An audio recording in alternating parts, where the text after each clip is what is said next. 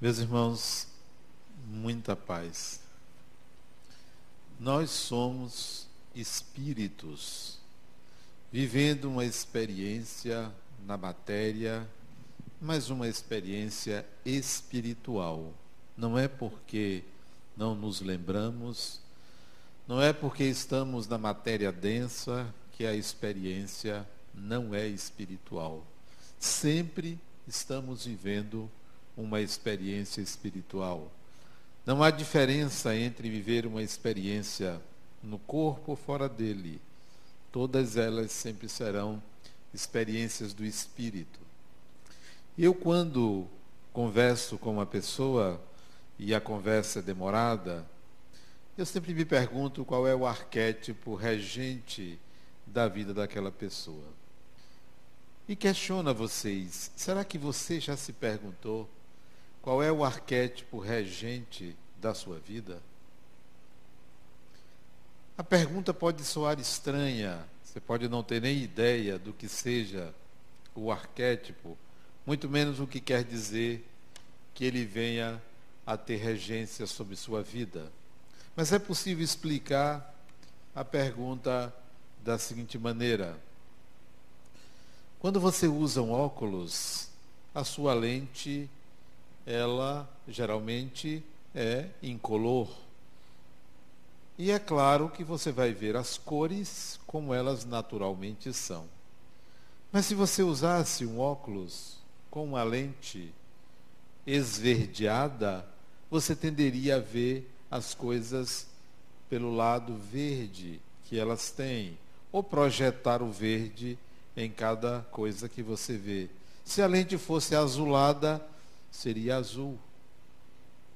A maneira como você enxergaria a realidade passaria pela cor da lente do óculos que você usasse. O arquétipo é uma forma de conduzir o fluxo de energia que passa pela mente humana e que vai se transformar em ato a partir de um pensamento, de uma emoção, portanto, vai gerar um comportamento. O arquétipo, então, delineia o comportamento, configura o comportamento, estabelece uma aparência para ele, um formato para o comportamento, como o óculos de cor vai mostrar um for, uma cor para a realidade. E de fato ela não é como você enxergaria com óculos de cor. E de fato a realidade, ela não é como o arquétipo a configura. É só um modo, é só uma maneira. E você pode se perguntar, mas como é que eu, que não conheço nada disso, posso então estar vendo uma realidade que não é a realidade, é apenas um modo como eu vejo. Aí nós temos que enxergar que há uma evolução. Como uma criança de dois, três anos de idade pode entender a complexidade da vida adulta? Não entende, mas ela vai evoluir, ela vai se desenvolver até o momento que ela entenda a complexidade da vida adulta, porque ela será adulta. Nós estamos em matéria do conhecimento a respeito do funcionamento da nossa mente, qual crianças. Manipulamos um aparelho que a gente não sabe como é que ele funciona. Vamos vivendo, vamos fazendo de qualquer forma, até um dia que nós aprendamos a manejar o aparelho psíquico, a manejar a própria mente. Porque nós pensamos que é eu desejo, eu faço. Eu não desejo, eu não faço. Eu desejo, mas eu posso manipular o meu desejo. Pensamos que é só uma questão de limite. Pensamos que é apenas estímulos que nós recebemos dos nossos pais, da infância, que influenciam o nosso modo de agir. Pensamos assim. E a própria psicologia pensa que basta você olhar como foram os nossos pais, que isso vai determinar o nosso comportamento adulto. Ou, a partir do meio que a gente vive, vai determinar como é que nós somos. Quantas vezes você não ouve uma mãe dizer, menino, olha com quem você está andando. Você está assim porque você está andando com fulano. Porque ela pensa que o comportamento vem da influência de uma outra pessoa. Quando existe toda uma complexidade por causa da singularidade da pessoa para a emissão de um comportamento. Quando você conhecer melhor a sua mente, este aparelho chamado mente, você vai poder manejar melhor pensamento, sentimento, emoção, ação ou comportamento. Vai até manejar melhor a sua personalidade. Bom, a mente que difere do espírito, existe o espírito, que é a individualidade, existe a mente, que é um aparelho que o espírito usa, e existe a personalidade, que é aquilo que aparece. São três instâncias diferentes: espírito, mente, personalidade. O que nós estamos aqui vendo é a personalidade, ou a persona, ou o personagem. Mas cada personagem tem a sua mente, e cada mente é manipulada pelo espírito. Quando a personalidade morre, que acontece com a morte do corpo, a mente permanece, o espírito permanece. Então, ele se desloca de um corpo que morreu e vai continuar a sua evolução, espírito e mente. Bom, a mente tem órgãos, estruturas que fazem com que a gente emita pensamentos, ideias, emoções, sentimentos, desejos, vontade, ação, isso tudo passa pela mente. O espírito quer, mobiliza uma energia, passa por essas estruturas e aí sai o comportamento. Da mesma maneira que você toma um copo de água e esta água passa pela garganta, chega até o estômago e vai seguir o curso normal até ser expelida como urina, passando por vários processos, assim é o fluxo da vontade do espírito. Passa por processos. Não vem bruta, eu quero, acontece. Mas como acontece? De que maneira acontece? Se duas pessoas desejam fazer a mesma coisa, se duas pessoas têm a mesma ideia, certamente elas farão cada uma de um modo particular, porque elas passarão pelo aparelho psíquico de cada pessoa. O arquétipo é então uma estrutura psíquica, uma espécie de órgão, como o estômago é um órgão, como o fígado é outro, como o cérebro é outro órgão, como o coração é outro órgão na nossa mente tem órgãos chamados de arquétipos, por onde flui a vontade, por onde flui o desejo, por onde flui o impulso que vem do espírito para uma ação. A pergunta: qual é o arquétipo regente da sua vida? É qual dessas estruturas você está utilizando mais inconscientemente. Qual é ela?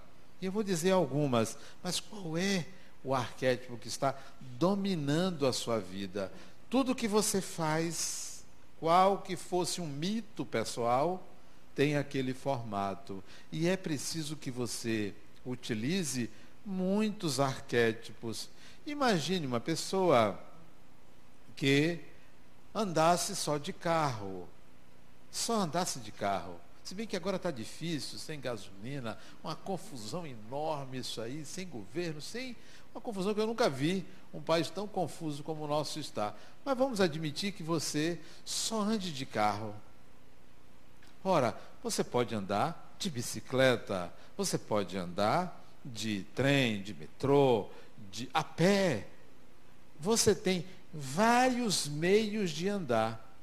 E se você só anda de carro, você está deixando de usar meios disponíveis para você. Uma caminhada é muito melhor. Tem gente que para ir 200 metros ao lado tem que ir de carro. Poderia estar andando a pé. Então, arquétipos são estruturas disponíveis para você, mas você está acostumada, acostumado a só utilizar um ou dois. E aí sua vida fica enviesada, limitada pelo arquétipo regente. O principal arquétipo, a principal estrutura psíquica por onde flui a energia da vida, por onde passa primeiro o impulso do espírito, o que vem de lá do espírito, porque o espírito é uma singularidade, não é matéria, é algo abstrato, é a sua individualidade, é aquilo que inicialmente o Criador fez com o nome de princípio espiritual. Aquilo ali que chega um dia à condição de espírito é uma potência, como se fosse algo que tivesse um vulcão ali dentro, uma bomba atômica ali dentro, é uma potência enorme. Potência para, potência a, isso é o espírito. É algo que existe com uma vontade, um impulso enorme, uma intensidade vulcânica. E aí esse espírito vai aglutinando matéria, transformando a matéria para alcançar a condição, esse princípio espiritual, de um dia se chamar espírito, que é você, cuja potência para continuar, não cessa, vai utilizando os arquétipos que estão na mente. O primeiro arquétipo chama-se eu, self, eu divino. Tem vários nomes, mas vamos usar uma nomenclatura que é comum no ambiente psicológico, e até eu vejo espíritos utilizar essa nomenclatura. O arquétipo primordial, o primeiro, que pega o primeiro impulso do espírito, chama-se self, ou si mesmo. Então, por ali a energia passa. Mas o que é que esse arquétipo faz? O que é que essa estrutura faz? Essa estrutura chamada self é aquela que lhe impulsiona para o crescimento que impulsiona você para a ordem, para a organização, para a unidade, para o desenvolvimento. Aquilo que no Espiritismo chama-se de perfeição. Então, o self é o arquétipo ordenador que rege o desenvolvimento do espírito. Por isso que não é possível evoluir, porque tudo passa primeiro por esse arquétipo. Todos nós temos a tendência natural ao desenvolvimento da personalidade, ao desenvolvimento do espírito, porque existe esse arquétipo, existe essa estrutura. É a primeira, digamos, se nós fôssemos uma represa, a primeira tubulação é o arquétipo do si mesmo, por onde sai todo o fluxo de energia por isso que você, eu, mesmo a pessoa mais preguiçosa, tem a tendência à arrumação. Só é preguiçoso, só é preguiçosa, mas tem a tendência à ordem. Sabe que está em desordem. Eu tinha um paciente que esse arquétipo estava regendo demais a vida dele. Estava até prejudicando. Porque o arquétipo ele não é bom nem é mal ele é uma estrutura. É como o coração. Bombeia o sangue. O coração não é bom nem é mal, ele só serve para bombear sangue. O arquétipo, ele não é bom nem é mal. Quando esse arquétipo está regendo por demais a vida de uma pessoa, o que é que acontece? O indivíduo tem a mania de organização. A mania de querer fazer tudo certinho isso já é um exagero do arquétipo. Olha o que aconteceu com ele.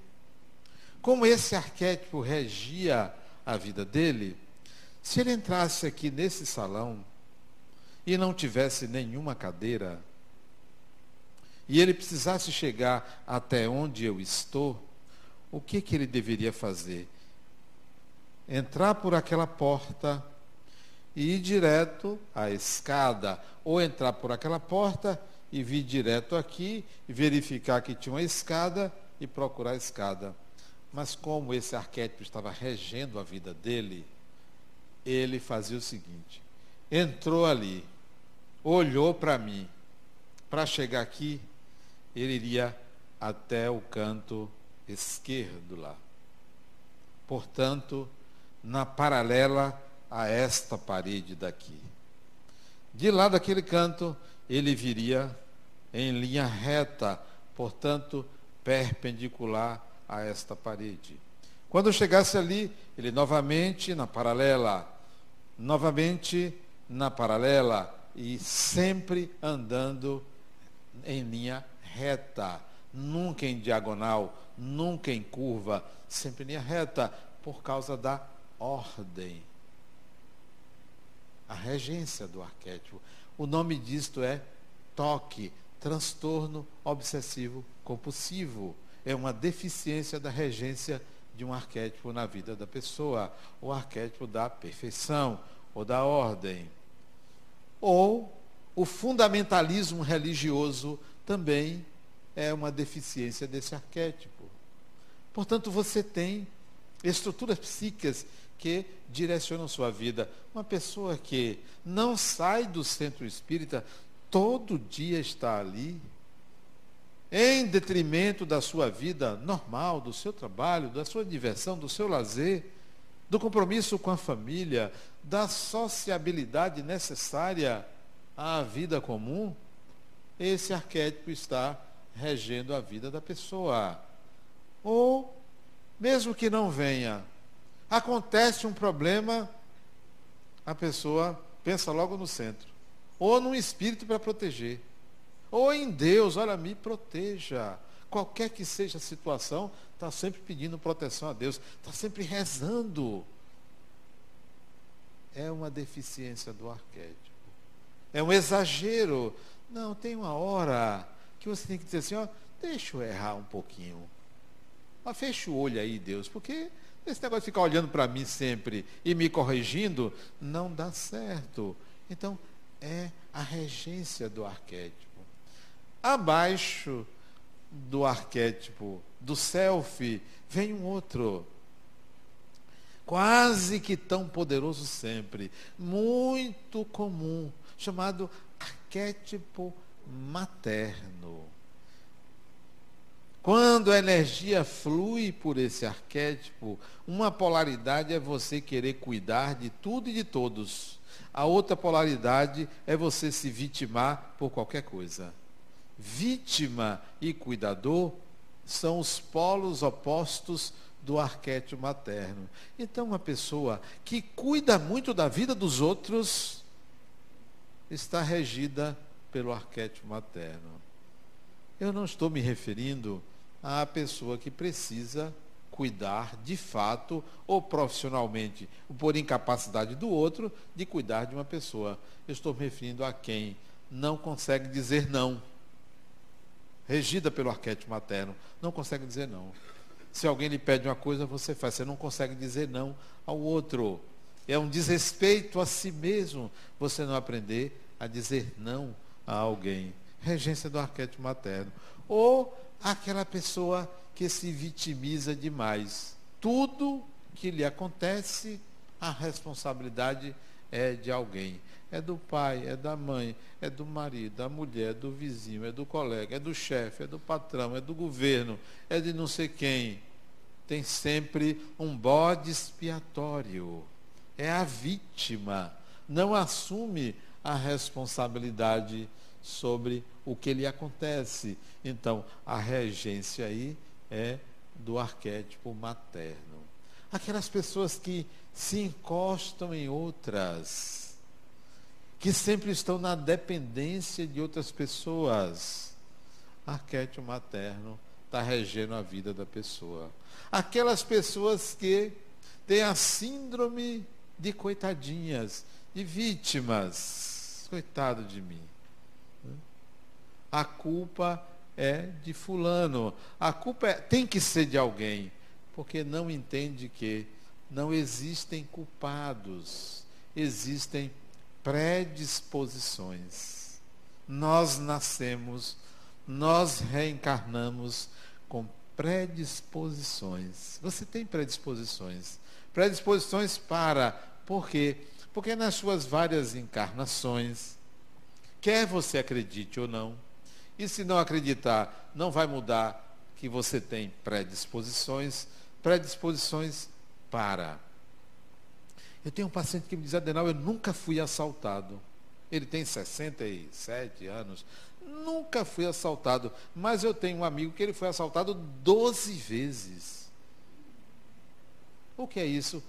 Predisposição. Um tem e o outro não tem. Predisposição. Por que, que aquele indivíduo tem a predisposição para ser assaltado e o outro não tem? Comportamentos repetitivos em relação a ter. Nasce com a predisposição. Se você é apegado, a vida vai lhe ensinar a ir para o polo oposto, vai lhe ajudar a desapegar-se. Enquanto você não mudar essa predisposição, você estará sujeito ou sujeita a passar por experiências típicas de quem precisa resolver aquela predisposição, se ela está dentro de você, exigindo atualização. Então, o arquétipo materno, ele gera as vítimas e gera as pessoas que têm cuidados demais com os outros. Pessoas que acham que reencarnaram, ah, eu nasci para ser mãe. Eu nasci para ter muitos filhos, para cuidar da família. Regência do arquétipo materno. Não se realiza senão pela maternidade, quando a maternidade é um modo e não um fim. É um meio e não um fim. Mas a pessoa pensa que é uma finalidade, mas é um meio, é uma forma de você cuidar de pessoas, mas isso não pode se transformar na sua realização. Saído do self, saído do materno, vem outros dois arquétipos. Por onde a energia psíquica, por onde a energia da vida obrigatoriamente passa. Não tem jeito. Chama-se ânima e ânimos. São dois arquétipos. Todos nós possuímos tanto a ânima quanto o ânimos. A ânima é o arquétipo da vida, é o arquétipo da natureza. A energia, quando flui por ali, tudo pode, tudo quer, é de uma força incrível para viver, para realizar. Quando passa pelo ânimos, o arquétipo do ânimos é o arquétipo do limite, da disciplina, do pai. A ânima é o arquétipo do feminino, o ânimos é o arquétipo do masculino. Uma pessoa regida pelo ânimos, se num corpo feminino, chama-se Atenar, ou filha do pai, ou, ou mulher fálica, porque tem um pensamento masculino, regida pelo ânimos. Se homem, se num corpo masculino, se homem, quando regido pelo ânimos, tem uma tendência a ser igual a um militar, disciplinador, ordenador. Vive numa corda bamba entre transgredir e não transgredir. É regida pelo ânimos. E quando é regida ou regido pela ânima, o homem, quando ele é regido pela ânima, ele fica poético, ele se apaixona por todo mundo, ele é um Dom Juan, ele, ele não, tem, não tem uma ordem, ele não se segura. Ele, na linguagem comum, ele não consegue deixar de ver um rabo de saia, porque ele está movido pela ânima. Mas também ele é muito criativo, tem uma desenvoltura muito grande, porque a ânima toma conta da vida. A mulher, naturalmente, é movida pela ânima. Por isso que a, o feminino é criativo. O feminino sabe muito bem dissimular, sabe muito bem colocar as coisas de forma gradativa, gradual, tem nuances diferentes. O ânimos não, ele é pontual, ele é determinístico, ele é absoluto. Então, são dois arquétipos diferentes. Qual deles rege a sua cabeça? É como no candomblé se diz, o orixá de cabeça é o arquétipo regente. O orixá de cabeça é o arquétipo regente. Ou qual é o seu guia? Ou qual é o seu mito pessoal? Arquétipo regente. Então, se o seu arquétipo regente é a ânima, seja masculino, seja feminino, independentemente do gênero, independentemente da orientação sexual, se é a ânima, pode ter certeza, você é uma pessoa muito criativa. Você é uma pessoa que não tem ou não põe limites em tudo. Às vezes você transborda demais por causa da ânima. E se você é regido ou regida pelo ânimos, você é uma pessoa contida, tem limites, você costuma não ultrapassar, você tem receios, você tem medos, porque você estabelece uma ordem para as coisas. Se tem que ir por aqui, eu vou por aqui. Se não tem que ir por aqui e eu vou por ali, eu me sinto culpado. Isso é o ânimos. Porque o ânimo só sabe ir por uma linha, num formato, de uma maneira paterna, né? É sim, sim, não, não. E a ânima não. A ânima pode ser talvez, não sei, é possível, vamos ver. O ânimos não. Então, qual deles rege sua vida? O self?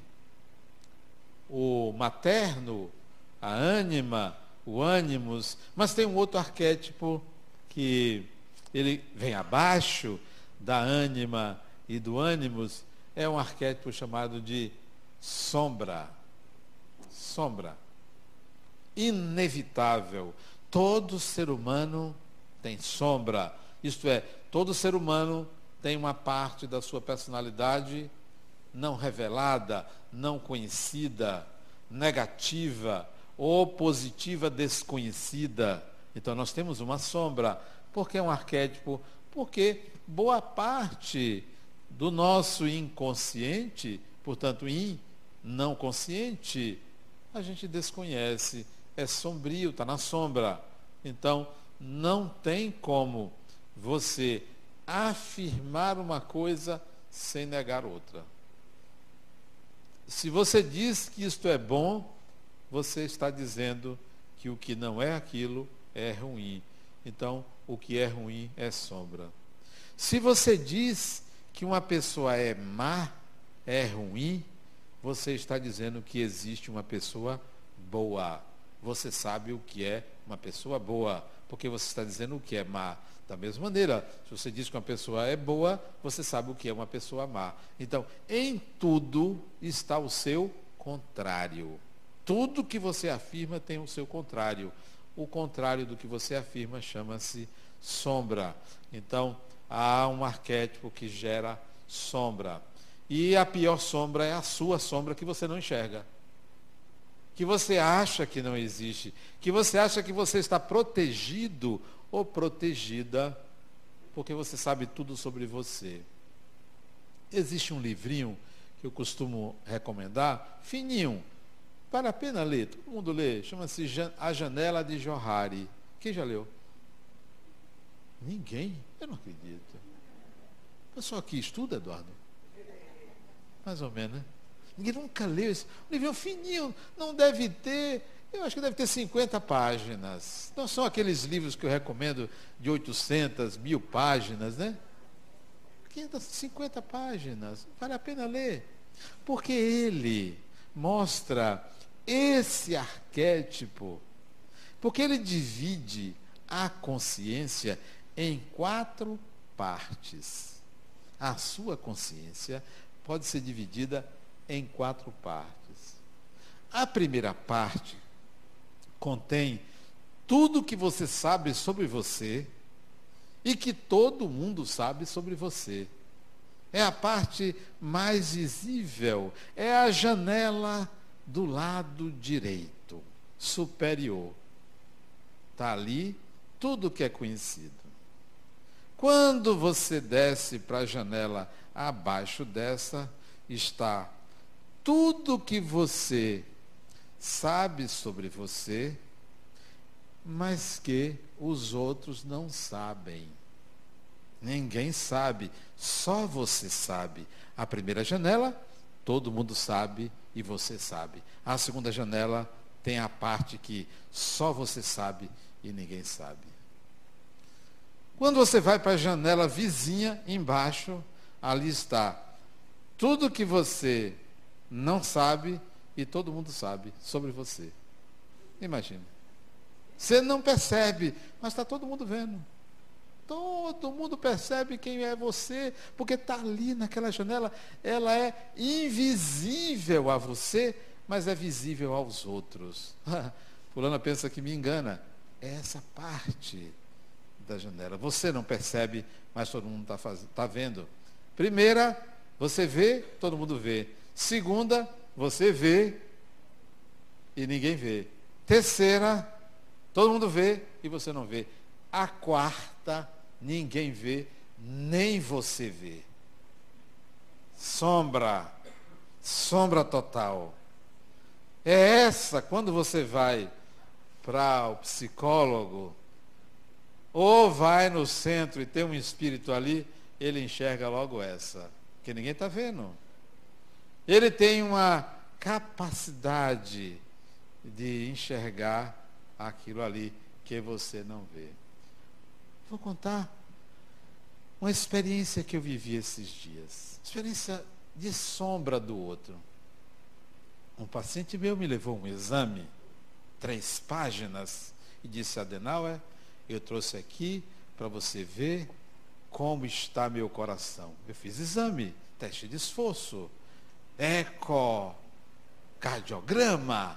E quero trazer para você, para você ver como meu coração está ótimo. Aí eu peguei o exame, ele me entregou. Não sou médico. Ele queria mostrar o quanto ele era saudável. Eu peguei e li o resultado lá no final. Coração ótimo. Assinado por uma médica, coração ótimo.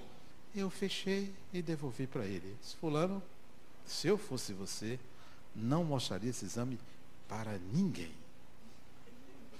Disse, por quê? Não mostre, depõe contra você. Depõe contra você. Disse, mas Adenauer, meu, minha médica me disse que eu estou ótimo. E o laudo, você leu? Disse, exatamente pelo que eu li. Eu não mostraria. Eu voltaria lá para dizer ela que tem alguma coisa errada. Mas o que é que está errado? Não tem nada errado no meu relatório. E pegou, olhou, olhou. O que, que está errado? Rapaz, volte lá, não aceite isto. E ele começou a ficar nervoso, preocupado. Você está brincando? Estou falando sério, isso aqui é uma coisa séria, isso aqui é meu trabalho. Sabe o que é isso? Ele não viu. É a sombra.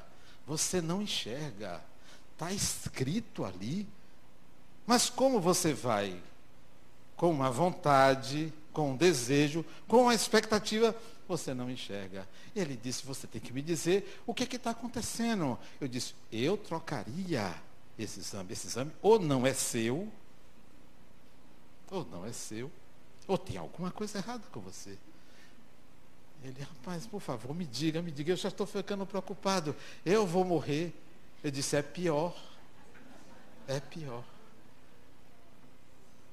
Disse, por ele, por favor, me mostre. Disse, me dê aqui. Leia de quem é esse laudo. Ele disse, é meu. Leia, por favor, leia o nome da pessoa. Você quer ler? Você pode ler o nome da pessoa? Disse, eu vou ler. Aí ele pegou assim, tremendo, tremendo. Leia. Aí ele leu. Está aqui meu nome. Leia. Ele leu o nome todo dele. Diz, continue. Sexo feminino. Está vendo? É você. É você? Ele disse, não. Ao. Você fez mudança de sexo, foi? Porque se está aqui assinado pela médica, e você me disse que é exame de coração. Eu não conheço, eu não sou médico, eu não sei se isso aqui é exame de coração. Você fez cirurgia de mudança de sexo? Isso, pelo amor de Deus, eu não fiz. Está escrito aqui. Você não disse que esse laudo é seu? Você não atestou? Você não leu o seu nome? Sabe o que é isso? Sombra. Ele não viu que houve um pequeno erro. Ou a vida está dizendo a ele, você precisa desenvolver seu feminino. Não é? E ele saiu preocupadíssimo do consultório. Isso é mais 10 anos de terapia para resolver. Você vê o que é que o psicólogo faz para atrair um cliente. Bota minhoca na cabeça da pessoa. Isso é sombra. A gente não vê. E ninguém viu, nem a médica que assinou, nem ninguém viu que estava ali escrito. E eu disse: Eu quero que você me traga, por favor, o relatório correto, porque ou ela errou o nome, ou errou o coração, ou errou o sexo. Eu não sei, até agora eu não sei o que é que está acontecendo. E ele vai me trazer na semana que vem esse relatório. Eu vou saber o que é que aconteceu de fato. O único detalhe é que ele tem 91 anos de idade. É só um detalhezinho, né? É só um detalhezinho. É um pequeno detalhe, né? Mas ele ficou preocupado e vai me trazer a resposta. O que, que houve com ele, né? Nós temos uma zona de sombra. A janela de Johari mostra isso. Todo mundo sabe e eu sei de mim. Eu sei de mim, ninguém sabe. Eu não sei de mim, mas os outros sabem. Nem eu sei nem os outros sabem. E a gente tem que ficar atento para ir em busca desse inconsciente. Para não passar batido na vida, achando que está tudo bem, não está tudo bem. Achando que nós somos os bacanas, né? Nós estamos muito bem, e na realidade tem uma sombra enorme ali que você não enxerga, né? Esse é um arquétipo importantíssimo porque ele revela boa parte da sua natureza. Uma pessoa regida pela sombra, o que, que ela faz? Ela não reconhece o mal nela, está sempre reconhecendo nos outros. Ela se acha incapaz de fazer o mal. Ora, que ingenuidade, né? Não existe ser humano que não tenha a capacidade de fazer o mal. Todo ser humano tem a capacidade de fazer o mal. Mas o arquétipo regente não permite que a pessoa enxergue isso. Está sempre lutando contra o mal. Porque acha que o mal é uma coisa externa. Não percebe pela janela de Johari que o mal é seu. Você que não o vê. Mas há uma sombra dourada. Existe uma sombra negativa, existe uma sombra dourada. O que é a sombra dourada? é aquela parte de você que você não enxerga e ela é boa, ela é positiva, mas você não enxerga, você não se vê naquela condição. Você se sente inferior. Não, eu não sou capaz. É muita areia para o meu caminhão. Não, não sou eu. Eu não sou capaz de fazer isso, não. Sombra dourada às vezes é muito mais capaz do que imagina.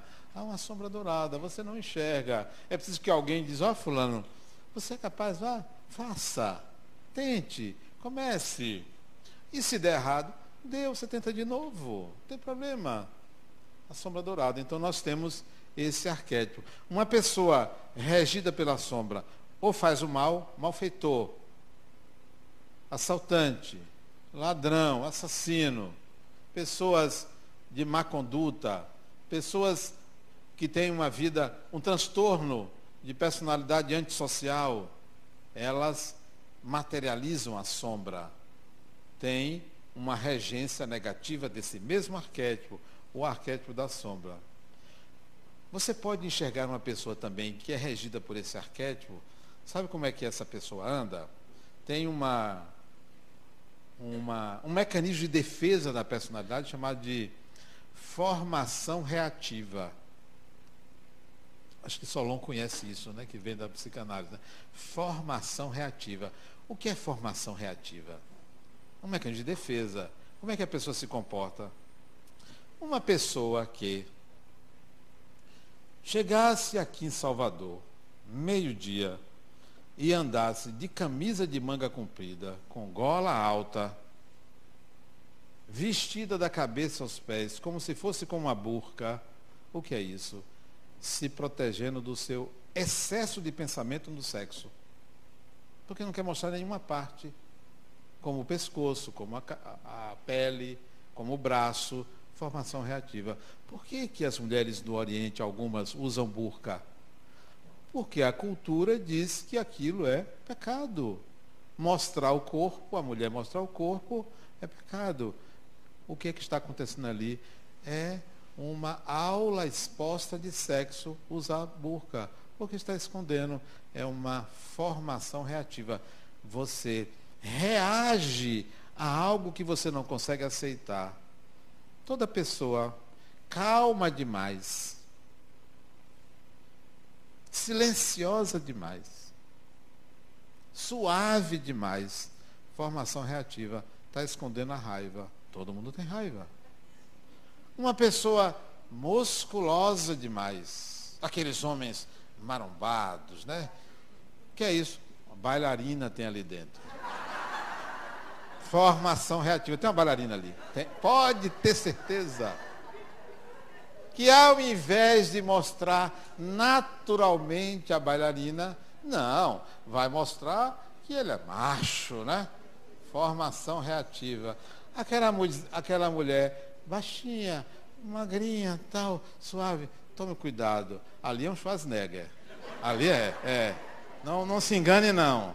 Formação reativa. Então, aquele indivíduo muito cheio de firulas, tal, é um enganador. Então, nós temos essa sombra e às vezes estamos vivendo sendo regido por esse arquétipo, mostrando uma pessoa que nós não somos, para esconder a sombra, porque ela está regendo a nossa vida.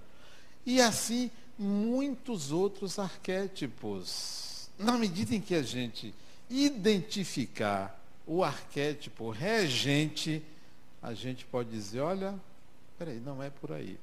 Hoje eu fui almoçar com um indivíduo e me convidou, 0800 eu fui. Ele me convidou para almoçar. Então eu disse para ele, na mesa, né? Ele até pagou a conta, ele me convidou. Na hora de, de pagar a conta, eu até fiz menção que ia pegar o cartão de crédito só para ser educado, né? Mas eu não ia pagar coisa nenhuma, né? Ele até disse, deixa, deixa que eu pague. Eu disse, claro que você ia pagar, eu só fiz isso para mostrar a você que eu sou pessoa educada, mas quem vai pagar é você, você me convidou, né? Eu disse ele, rapaz, a sua vida, a vida tem quatro grandes campos. Quatro grandes campos. O campo do relacionamento afetivo, relacionamento familiar, afetivo, amoroso, o campo do trabalho, o campo da espiritualidade e o campo da vida social. Quatro grandes campos. Se você é uma pessoa regida pela vida amorosa, tem conflitos ali, é apegado demais à família, fica ali naquela muvuca, naquele clã ali, você não trata bem sua vida profissional, sua vida social e sua espiritualidade. Por outro lado, se você é uma pessoa muito envolvida com trabalho, trabalha demais, só pensa em trabalho, a empresa em primeiro lugar, o trabalho em primeiro lugar, você esquece família, você esquece sua espiritualidade, você esquece sua cidadania, sua vida social. Se você é uma pessoa só quer saber de espiritismo, de evangelho, de centro espírita, de igreja, de templo, de Bíblia, de não sei o que lá, você vai esquecer seus afetos, você vai esquecer de trabalho, você vai esquecer de ter uma vivência cidadã completa, plena. Ou se você é uma pessoa que só vive uma vida social, só quer saber de sair, só quer saber de estar na gandaia ali, com os amigos, com pessoas, sempre no mundo externo, você vai esquecer espiritualidade, trabalho e família. Disse a ele: o que, é que você deveria fazer, ou deve fazer a partir de agora? Ocupe o centro. Fique equidistante e ao mesmo tempo próximo de trabalho, de família, de sociedade e de espiritualidade. Ocupe ali o lugar central. Não dê primazia a nenhum deles, porque todos quatro são importantes para o desenvolvimento do espírito, para uma vida saudável, para que a personalidade perceba, identifique o espírito que está por detrás dessa personalidade. Então, não deixe que um arquétipo venha a ser regente da sua vida. Atualize todos eles, o self, o materno, a ânima, o ânimos, a sombra, o velho sábio, a criança, e são vários arquétipos, e por aí vai. Atualize. Se você quer conhecer sobre arquétipos, leia Jung. Pegue o livro que fala de arquétipos, 2.600 páginas, você lê numa sentada, né? Você lê rapidinho, você vai ler. Não, 2.600 páginas, me desculpe, eu, eu, eu fui muito econômico. Deve ter dez vezes mais do que isso, porque arquétipo está em toda a obra de Jung, e é muito mais do que isso. Talvez você passando assim, uns 10 anos lendo, você vai chegar a, ao entendimento e como manejar adequadamente os arquétipos. Você pode se perguntar assim, mas o que é que isso tem a ver com espiritualidade ou com espiritismo? Muito a ver, porque nós estamos aqui não apenas encarnados, não apenas para o desenvolvimento da espiritualidade. Nós estamos aqui para uma vivência social, nós estamos aqui para aprender a amar, nós estamos aqui para dar nossa cota de colaboração como pessoas que trabalham nessa sociedade. Então nós estamos aqui para tudo isso. Não é só para ser bonzinho, não é só para acreditar que existem espíritos, não é só para desenvolver a mediunidade, é para a totalidade dos aspectos que envolvem a vida. E esses aspectos estão é, presentes nos nossos arquétipos. Nós temos que atualizar. Todo mundo tem arquétipo. Você tem, eu tenho, porque é órgão. É como coração, todo mundo tem coração. Não é um coração para todo mundo, não. Cada um tem o seu. Cada um tem o seu arquétipo. É como um inconsciente coletivo. Não é um para todo mundo. Cada pessoa tem o seu inconsciente coletivo. Isso é, o inconsciente que é comum. E o que é comum é o inconsciente que possui esses arquétipos. O Espiritismo não vem só para formar uma, um grupo de pessoas crentes. O Espiritismo veio para levar cada um de nós à consciência de que nós somos espíritos imortais. Se você alcançar essa consciência, que significa levar isso para família, espiritualidade, sociedade e trabalho, o Espiritismo cumpriu sua missão com você. Agora, se o Espiritismo só lhe transformou numa pessoa capaz de perdoar, é pouco. Perdoe, mas não é só para isso. A Igreja Católica também veio para isso. E nós temos um diferencial de qualquer outra religião. O Espiritismo é a única religião que mostra como é a vida espiritual. Precisamente. Com certeza como é que acontece, como vivem as pessoas depois que deixam o corpo físico.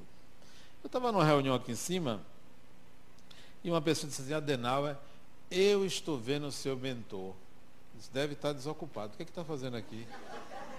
Está vendo? Você tem certeza, criatura? Eu não vejo. Ele vai se mostrar a você. Você está vendo o que você quer ver. Ah, mas eu vi uma luz enorme perto de você. Veja o ângulo que você está e onde está a lâmpada. As pessoas começam a criar imagens. Ora, disse a ela, quando eu saio do corpo, eu não vejo espírito de luz, eu vejo pessoas. Mas tem gente que só vê ou espírito de luz ou espírito é, trevoso, sei lá, obsessor. Eu vejo pessoas. Por que, que não pode ver pessoas? Ah, mas tem gente que vê não sei quemzinho, nos nomes bonitos. Eu nunca vi esses nomes, não conheço. Eu vejo pessoas, seres humanos, alguns que eu nem conheço. Eu me lembro quando eu tive um AVC, vai fazer quatro anos. Quando eu cheguei no hospital, apareceu um espírito a mim. Nunca vi, não sei nem quem é. Uma mulher de seus trinta e poucos anos, 32, 33 anos, branca, magra, bonitinha ela, por sinal. A outra eu fui dizer que era bonitinha, ela me deu um gel.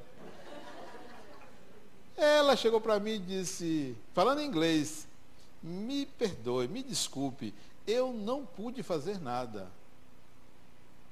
E me acompanhou até a tomografia, eu na maca, ela acompanhando a maca, o tempo todo. Não sei quem é, não me interessa quem é, não tem nome, não pergunto o nome, estava ali para ajudar, tudo bem, bom para ela que estava ali para ajudar.